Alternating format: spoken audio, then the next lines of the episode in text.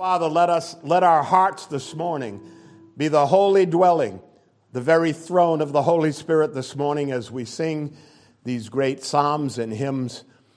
O Lord, bless them. Bless us in the singing of them and bless us in the hearing of your word this morning. We pray in Jesus' name, amen. You may be seated. All right, let's open our Bibles this morning. Anyone have any ideas? No requests? Romans chapter 8. I'm going to read verses 11 through 17. And I intend not to come close to doing them justice this morning with my remarks. But I will give it a good go. And so we read Romans 18:11. But if the Spirit of him who raised Jesus from the dead dwells in you, he who raised Christ from the dead will also give life to your mortal bodies through his Spirit who dwells in you. Therefore, brethren, we are debtors, not to the flesh to live according to the flesh, for if you live according to the flesh, you will die. But if by the Spirit you will put to death the deeds of the body, you will live. For as many as are led by the Spirit of God, these are the sons of God. For you did not receive the spirit of bondage again to fear, but you received the spirit of adoption, by whom we cry out, Abba, Father. The Spirit himself bears witness with our spirit that we are children of God, and if children, then heirs, heirs with God, joint heirs with Christ, if indeed we suffer with him, that we also may be glorified together. O Father, we pray that you would unlock for us this morning the secrets of this, your holy word, by the instrumentality of the Holy Spirit and your chosen servant to proclaim these words this morning. We pray in Jesus' name, amen. And so we have this wonderful proclamation, promises of eternal life, guarantees of eternal life by the presence of the Holy Spirit in us. But there are some conditional clauses in here that we have to look at this morning. So we'll do that. But we'll begin with verse 12 in the very beginning of verse 13, where the apostle writes, therefore, brethren, we are debtors. Debtor is someone who owes something, right? Therefore, brethren, we are debtors, not to the flesh, in other words, not to ourselves, not to this world system, not to the flesh to live according to the flesh, for if you live according to the flesh, you will die.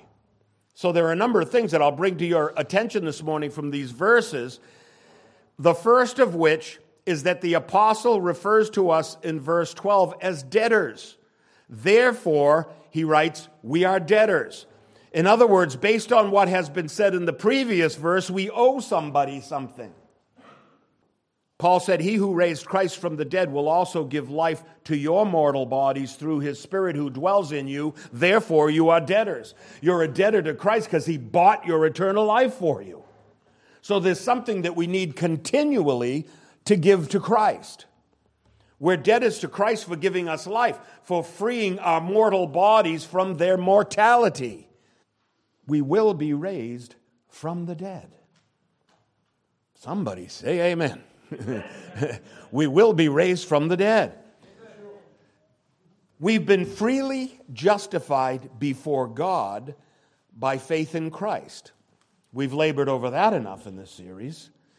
There was no effort on our part to produce so magnificent, so wonderful, so practical, and so indestructible an outcome as that which Christ produced in us without our help. It's magnificent, friends, because it's heavenly. It's wonderful because it's eternal. It's practical because it's already starting in the here and now. And it's indestructible because it comes with every divine protection and the promise of God that none shall grasp you out of his hand. It comes with divine protection. And God has promised not to...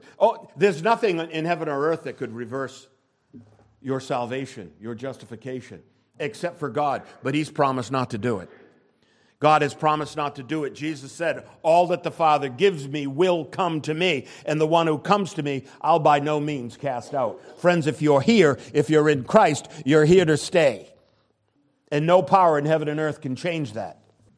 Though the devil will trick you from time to time into thinking it's been changed. So the death of the Son of God upon the cross is sufficient for your salvation. That is the gospel. There'll be no other standard to be reached than that through faith we believe that Jesus is the Son of God and that His death became the payment for our sins. There's no other standard.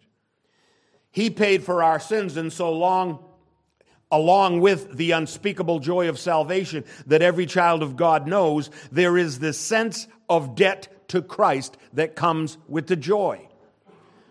And I think if you're rightly situated in your faith before God, knowing what He sacrificed for you, there ought to be this great unspeakable joy, right? Or as Peter called, the joy unspeakable. But along with that joy, there ought to be this sense that indeed I owe something to Him. It's the thing honorable men do. This abiding sense of owing something or giving something back because you've received so much. And though we know that our personal righteousness could never become payment for our sins, there is yet this inner drive to rid ourselves of any vestige of sin that remains. We ought to be on a course.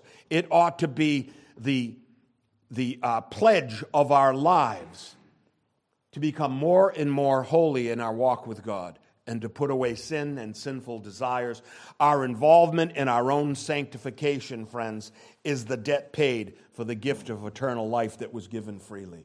Now He asks us to get involved in our own sanctification. And so the apostle calls the brethren to see that we are debtors. Now, friends, even an unrighteous man or a sinner at times feels compelled to repay a service or a kind deed done to him. Isn't that right? Someone does you a good deed, you feel compelled to pay something back. Men of honor have since the beginning of civilization pledged themselves in service to a fellow man who saved their lives, oftentimes at great risk to themselves. And so there's this human sense of indebtedness due to favors, especially unsolicited favors of other men. Men who did things and asked nothing in return. The man of God is no different in that regard. Christ saved us. It cost Him dearly to do so. There's no quid pro quo. You know what I mean by that? You got to love Latin, don't you? Quid pro quo is payment for service or something. If you want to know the literal translation of quid pro quo, asked Dr. Roach after the service. There's no quid pro quo with regard to favors received, therefore favors owed. It's not a quid pro quo. But there is this sense of honor. There is this sense of honor. A man gave everything for my life.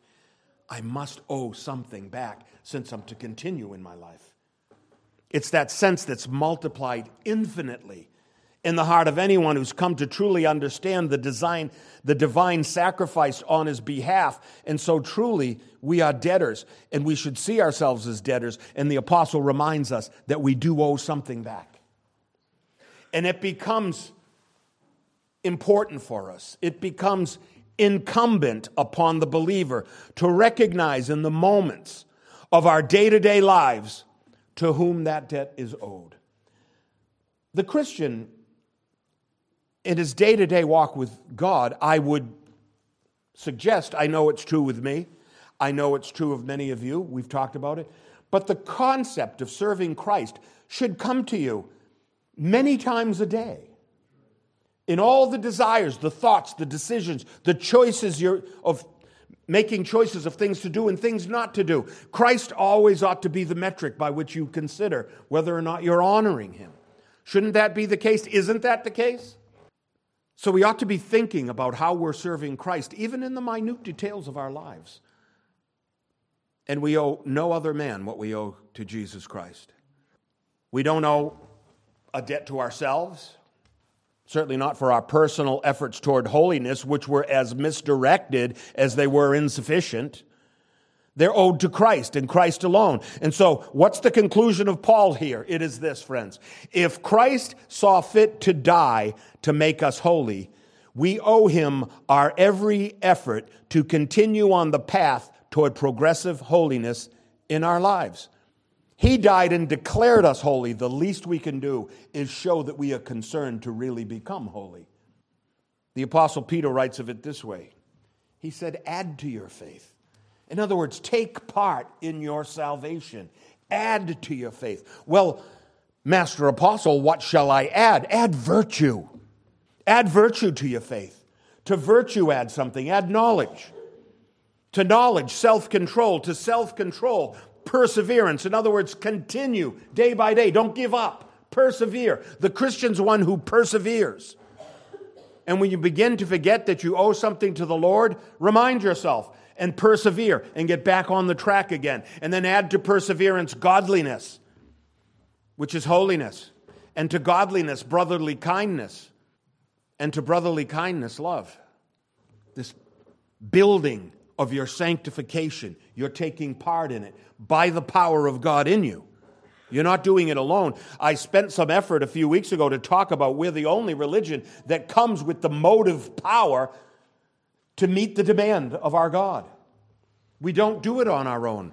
We have God living in us to empower us to stand for Christ and to put away sin.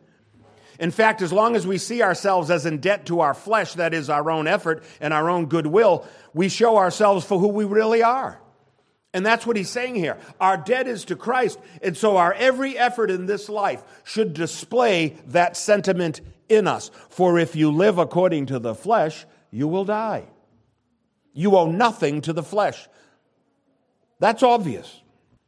What Paul is urging in us to see as just as obvious is that if, friends, if you live by the Spirit, you will put to death the deeds of the body.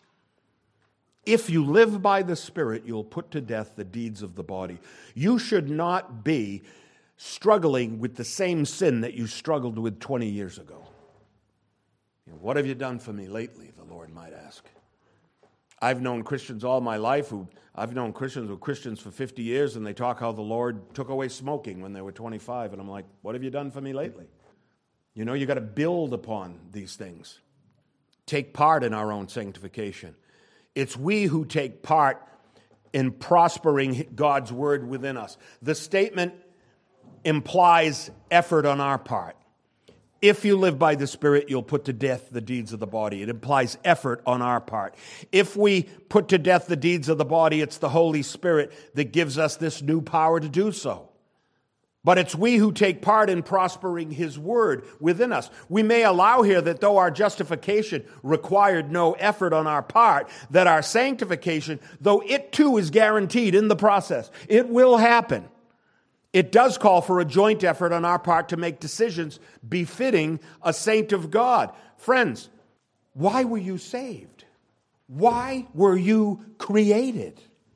The Westminster Shorter Catechism says the chief end of man is to glorify God and enjoy Him forever. Paul the Apostle says it a little differently. He said, we're His workmanship and we're created in Christ Jesus for good works. We're created for good works. Now, I didn't put the next verse down in there. Perhaps I should have. I hope you would know it. The good works are already laid out for you that you should walk in them. That's what you can do when you know the end from the beginning and you're all-powerful. You can lay the whole thing out and say, now do it, even though you know by your power it will be done. But we take part in it. James said it a little differently. He said, someone will say to you, you have faith and I have works. Show me your faith without your works, and I'll show you my faith by my works. Show me your faith without your works. Friends, all of these wonderful things like faith, like love, right? Justice, all of these wonderful concepts are invisible things until we see the works that they produce. Faith is nothing if it produces nothing. Faith is powerful. It's active. The verb pistis, meaning faith, is an active verb. It's used that way throughout the New Testament. Faith is at work. It's not asleep. So someone will say to you, if you have faith and I have works, but you have no works, who truly has the faith? And so we do it for Christ, but James implies something else here as well. We do it for a witness of Christ in us. What do you think he meant when he said, but someone will say, or someone might say? In other words, someone is watching you. Someone is evaluating you. They're evaluating your walk with God. They're seeing if your walk with God comports with all the things you say about God. You know, the walk and the talk thing. So someone will say implies that there are earthly observers of our works. And don't be surprised when earthly observers of our works tend to hold us to a stricter standard than we hold ourselves. Our sanctification ought to be a gift to the world. Friends, if we are a holy church, the holiest we can be, that is a gift to the world around us. That is a gift to our nation. If the churches will comport themselves in a Christian manner, Christianly, believing biblical doctrine, boldly proclaiming the gospel, if we will do all those things, we will be a gift to our society around us. We ought to become examples to follow. Our yes should be yes. Our no should be no. You have people in your lives, I'm sure, who will say they'll do something, and you're really not sure if they'll come through because of a history of their yes not meaning yes. Am I right? We all know that certain people will say things or do things. You know, there's a parable Jesus has of the two sons, remember? And he came to the one son, he said, go out and work in my field. And the son said, no. But then he went and worked in the field. He repented, right? Even though he said no, he did what was asked. The other son said, yes, I'll happily work in the field, but he didn't go out. And Jesus said to the apostle, well, which one is justified before God? And they all knew is the one who did something, not just the one who said something. That's why Paul could write this to the Ephesians. Therefore, be imitators of God as dear children and walk in love as Christ has loved us and given himself for us, an offering and a sacrifice to God for a sweet-smelling aroma. But fornication and all uncleanness and covetousness, let it not even be named among you as is fitting for saints, neither filthiness, nor foolish talking, nor coarse jesting, which are not fitting, but rather giving of thanks. For this you know that no fornicator, unclean person, nor covetous man who is an idolater has any inheritance in the kingdom of Christ and of God. And let no one deceive you with empty words on this account, for because of these things the wrath of God comes upon the sons of disobedience. Comes upon the sons of disobedience. Therefore do not be partakers with them, for you were once darkness, but now you are light in the Lord. Walk as children of light. For the fruit of the Spirit is in all goodness, righteousness, and truth, finding out what's acceptable to the Lord. And have no fellowship with the unfruitful works of darkness, and rather expose them. For it's shameful even to speak of those things which are done by them in secret. That's the call to the church. Strip yourselves of all those old things. Notice covetousness is idolatry. It's not just sin in itself, it's idolatry. The thing you covet has become your God. Those who are covetous are idolaters, he says in this. And covetousness is such an easy thing to fall into. I ask you to beware of it. Verse 13 goes further. But if you walk by the Spirit, you'll put to death the deeds of the body, you will live. If by the Spirit you put to death the deeds of the body, you will live.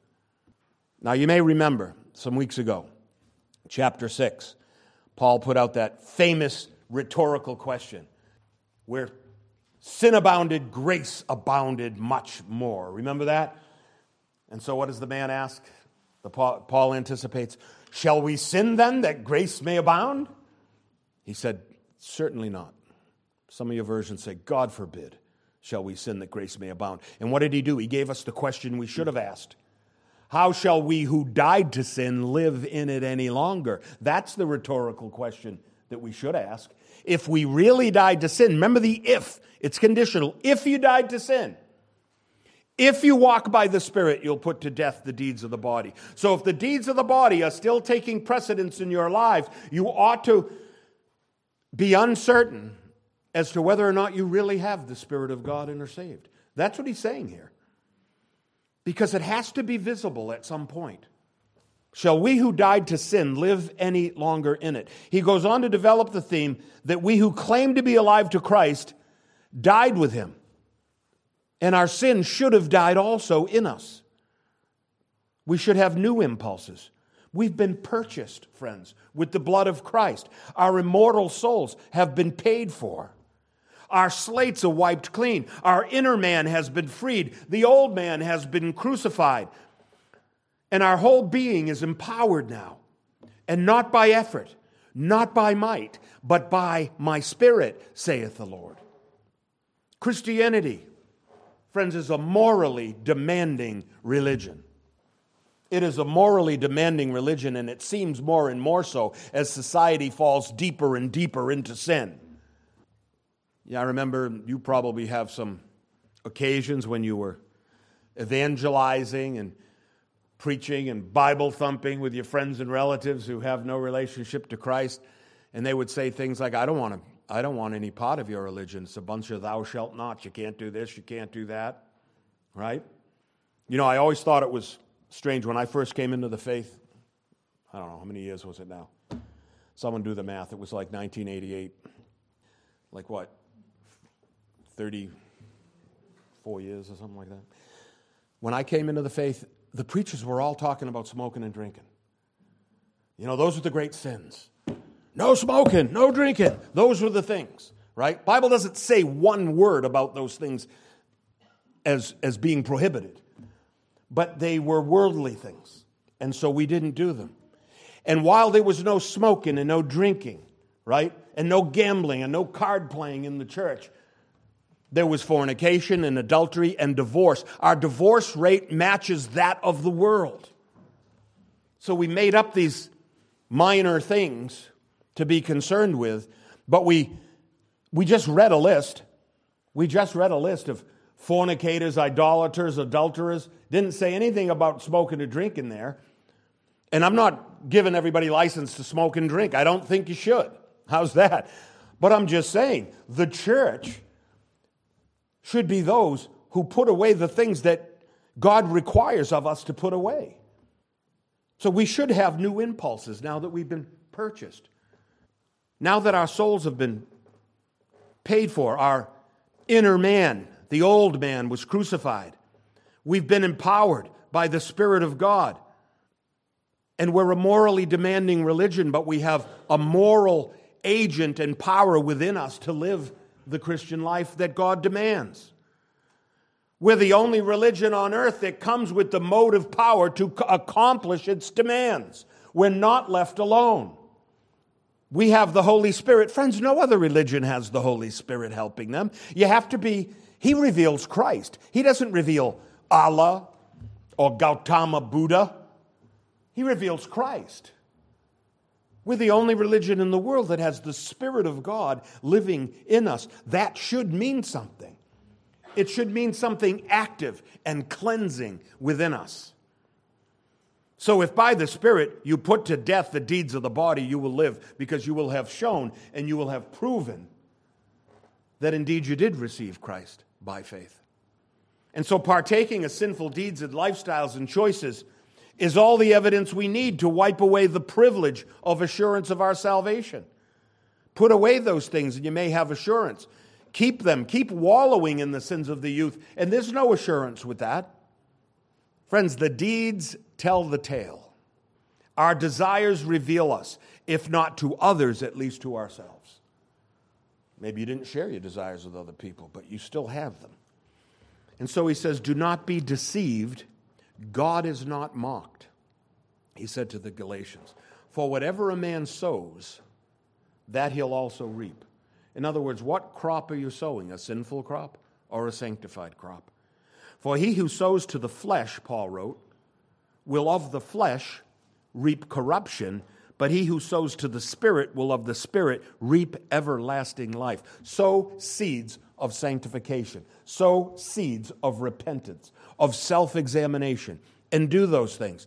And friends, we will be a holy church without spot or blemish, and we'll be a gift to the world in that time. Verse 14, for as many as are led by the Spirit of God, these are the sons of God. For as many as are led by the Spirit of God, these are the sons of God. Now, we have before us what many will call a memory verse. I would almost bet that many people in here have committed that verse to memory. Through my whole evangelical life, people have said, as many as are led by the Spirit of God, these are the sons of God. I'm led by the Spirit of God. I'm therefore a son of God. It's a memory verse, but like so many memory verses, maybe it should have been a memory passage or a memory paragraph, because I think sometimes we go off half-cocked with half the view of what this verse is really telling us. What does the apostle refer to by the word led? Led by the Spirit of God.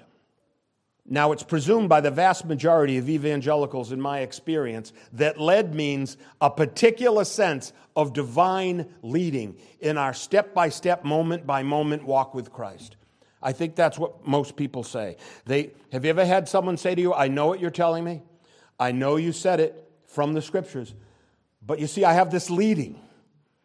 And I have to trust that this leading is the Holy Spirit. Have you ever met someone who lives that way and talks that way, who ran their life shipwrecked by saying they were being led by the divine power of the Holy Spirit, by an inner voice perhaps, or an inner impression, or a feeling, or a disposition? Are these really reliable things? And is that what this verse means? Now let me say, and I have to say to Dwayne, throw the lever up back so that the seat restraints lower, so that no one can leave while I say these next few things. It's like the roller coaster where the bar comes down and you can't get away. You're up at the top. You don't want to get away. All right? Now, if we lose cabin pressure and the masks come down, all right, make sure you put yours on before you put your, you know the drill. No, but let me say this, that there's almost certainly an aspect of that teaching in the verse, this being led. I will say that there is an aspect of that being led in the day-to-day unction of the Holy Spirit. We do experience the leading of the Spirit in the particulars of our lives at times. I have said it. I have been led. I've been reliably led. And so have many of you, and we've talked about those things.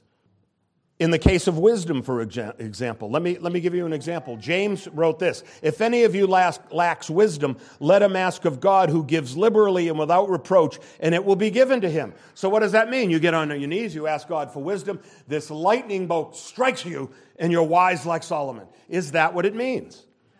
It actually didn't say how it comes, did it? It said it will come. Wisdom for the asking. What a great thing.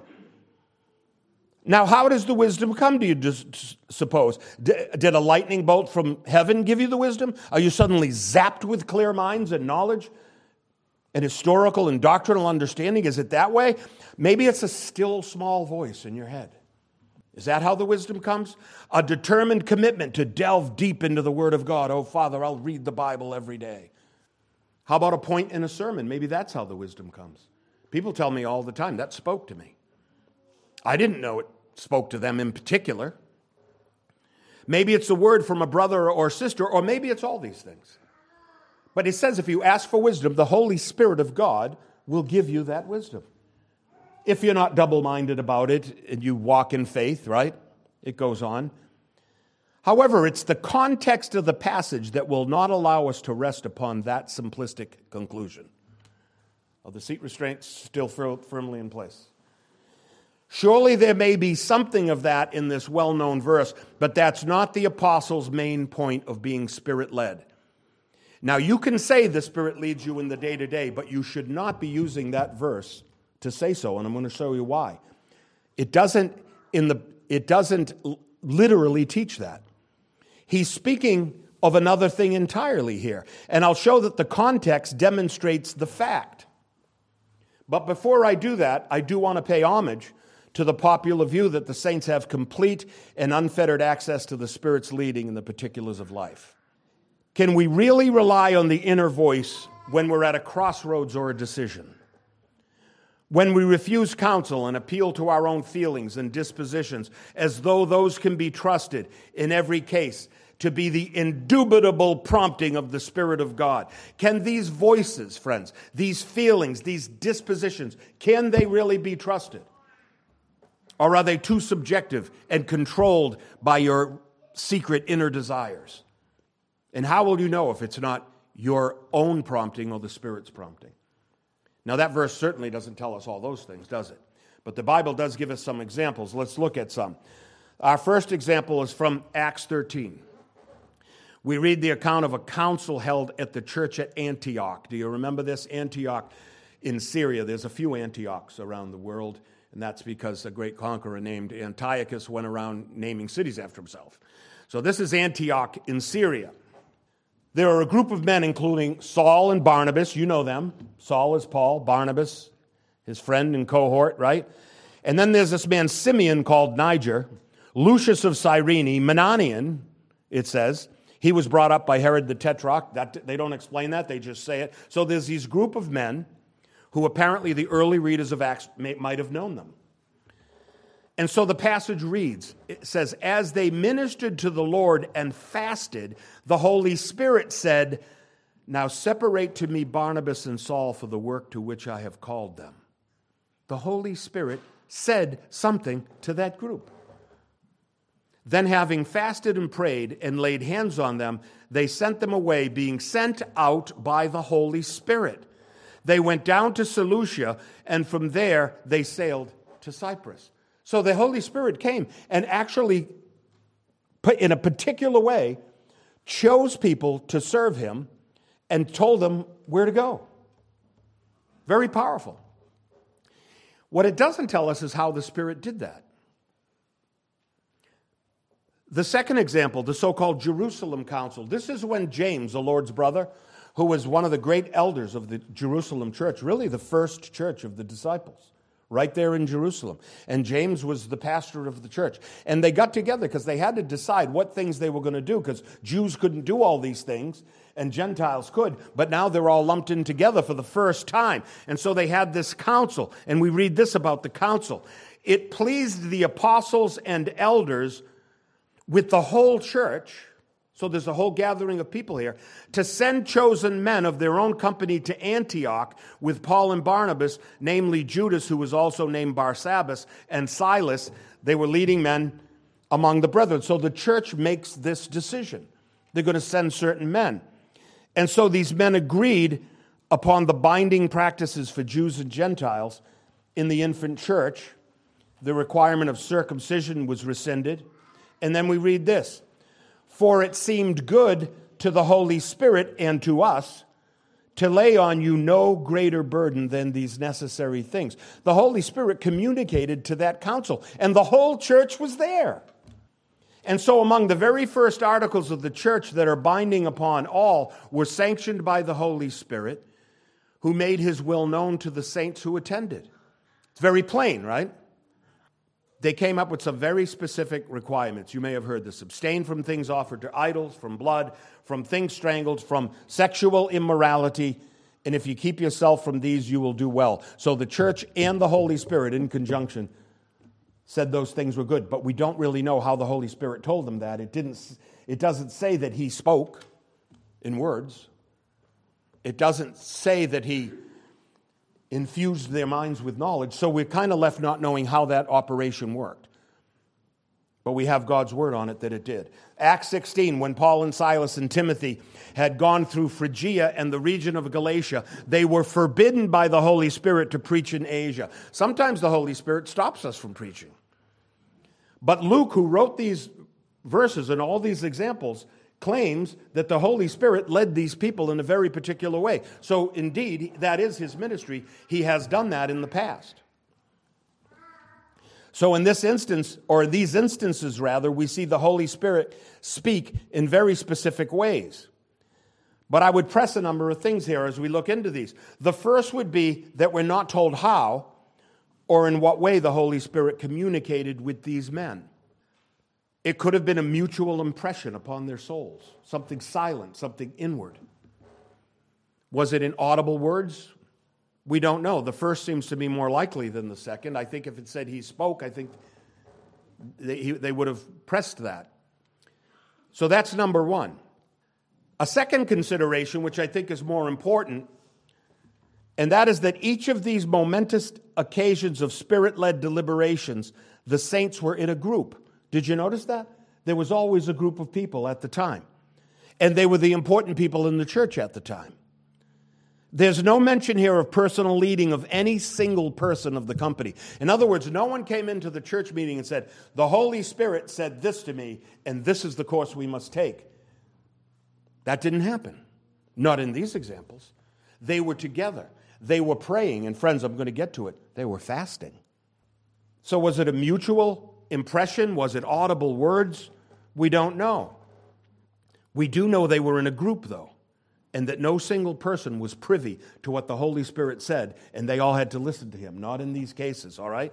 A third consideration is that the Holy Spirit spoke in these instances on matters of church-wide importance, not on little particulars of life, right? He didn't tell someone what job to take, right? Or what time to go to bed tonight. He told them about things that the whole church, church-wide, as the church was being formed by God with the Holy Spirit in presence of the people in a palpable way. He was telling them how the church will proceed for all eternity. These were big, momentous things that the Holy Spirit got involved with. So that's a third consideration. A fourth consideration, my last consideration, is the implication of long-term commitment. Think about this. In the first instance, in the Antioch church, their proceedings end with this statement. Then, having fasted and prayed and laid hands on them, they sent them away. Now, you can't fast in the moment, can you? If you can, then I would say we're all fasting right now because nobody's eating. Are we fasting? No, we probably had breakfast, except for the intermittent fasters. But we probably had breakfast, right? I had 2 eggs over easy on 1 piece of toast and a couple cups of coffee. All right, so I don't think it's right for me to say I'm fasting until noon. So fasting in the Scriptures refers to some kind of a commitment, doesn't it?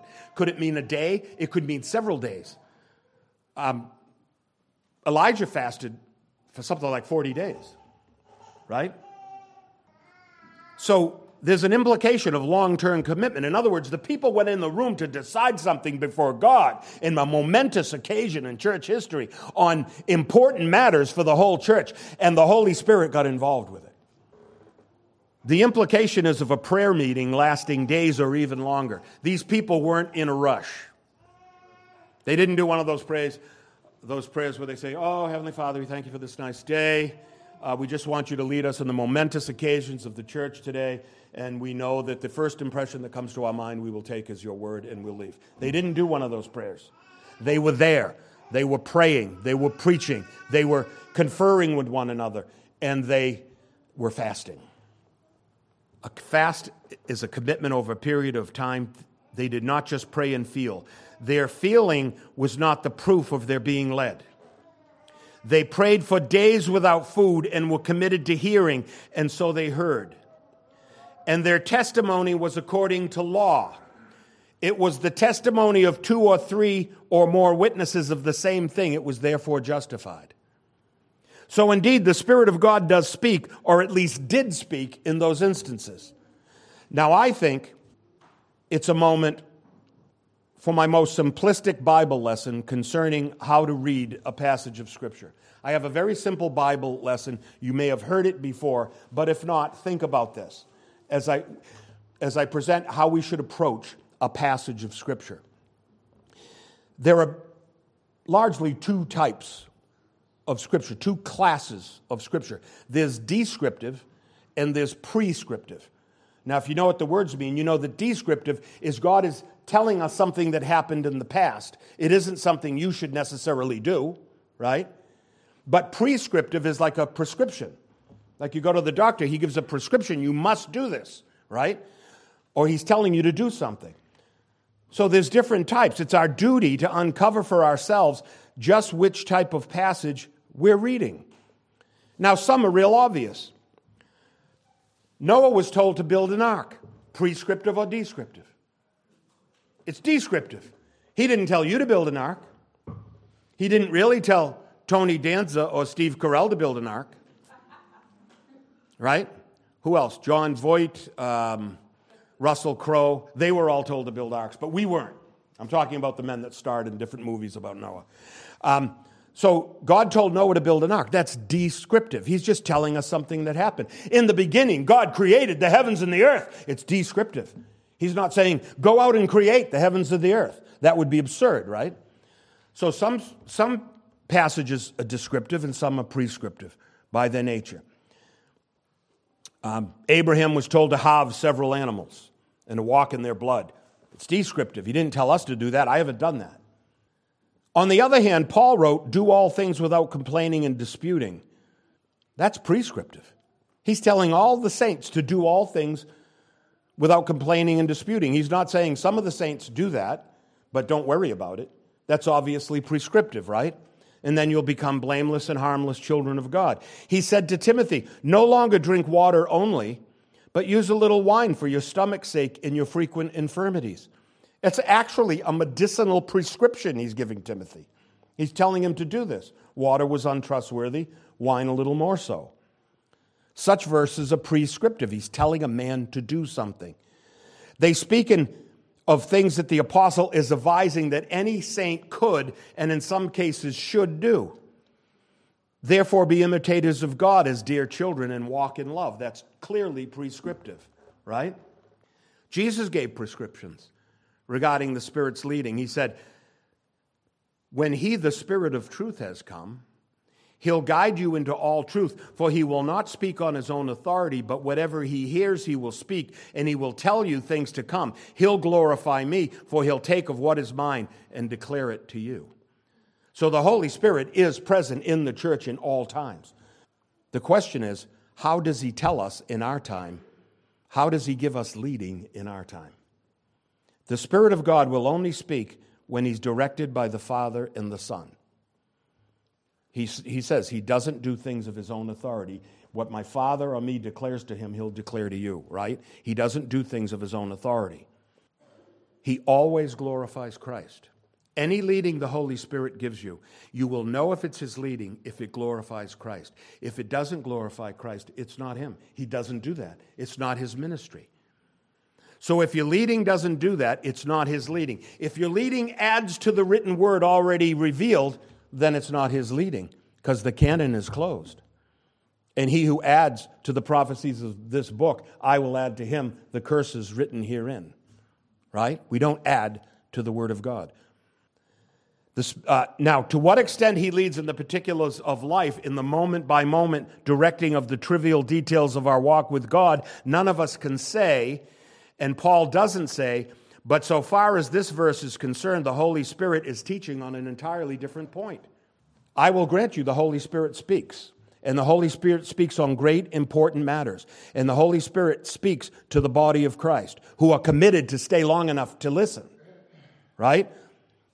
But it's in the context that the specific subject of the leading of the Spirit is revealed. Friends, verse 14 begins with the word for. Now, when you see the word for, because God communicates to us in language, we have to use the rules of language to understand what he's saying. When he uses the word for, he might have used the word therefore. He might have used the word because. Now, when you see one of those words, those are a conjunction. They join two thoughts or two sentences. Do you follow me? So when a verse begins with the word for, the meaning of that verse cannot be contained in that verse. It has to be contained in the previous verse. Do you see the logic of that? He could have said, because. He could have said, because as many as are led by the Spirit of God, these are the sons of God. He could have said that. But he used the word for, which is fine. That's the translation we have from the Greek. In other words, when a sentence begins with for, the answer to the particular meaning of the sentence is found in the previous statement. So let's look at the previous statement, and then we'll know what verse 14 is telling us. If you live by the Spirit, by putting to death the deeds of the body, you will live. For as many as are led by the Spirit of God, these are the sons of God. Friends, the passage is clear when it's taken as a whole. Those who are led by the Spirit are those who are consciously seeking to put to death the deeds of the body.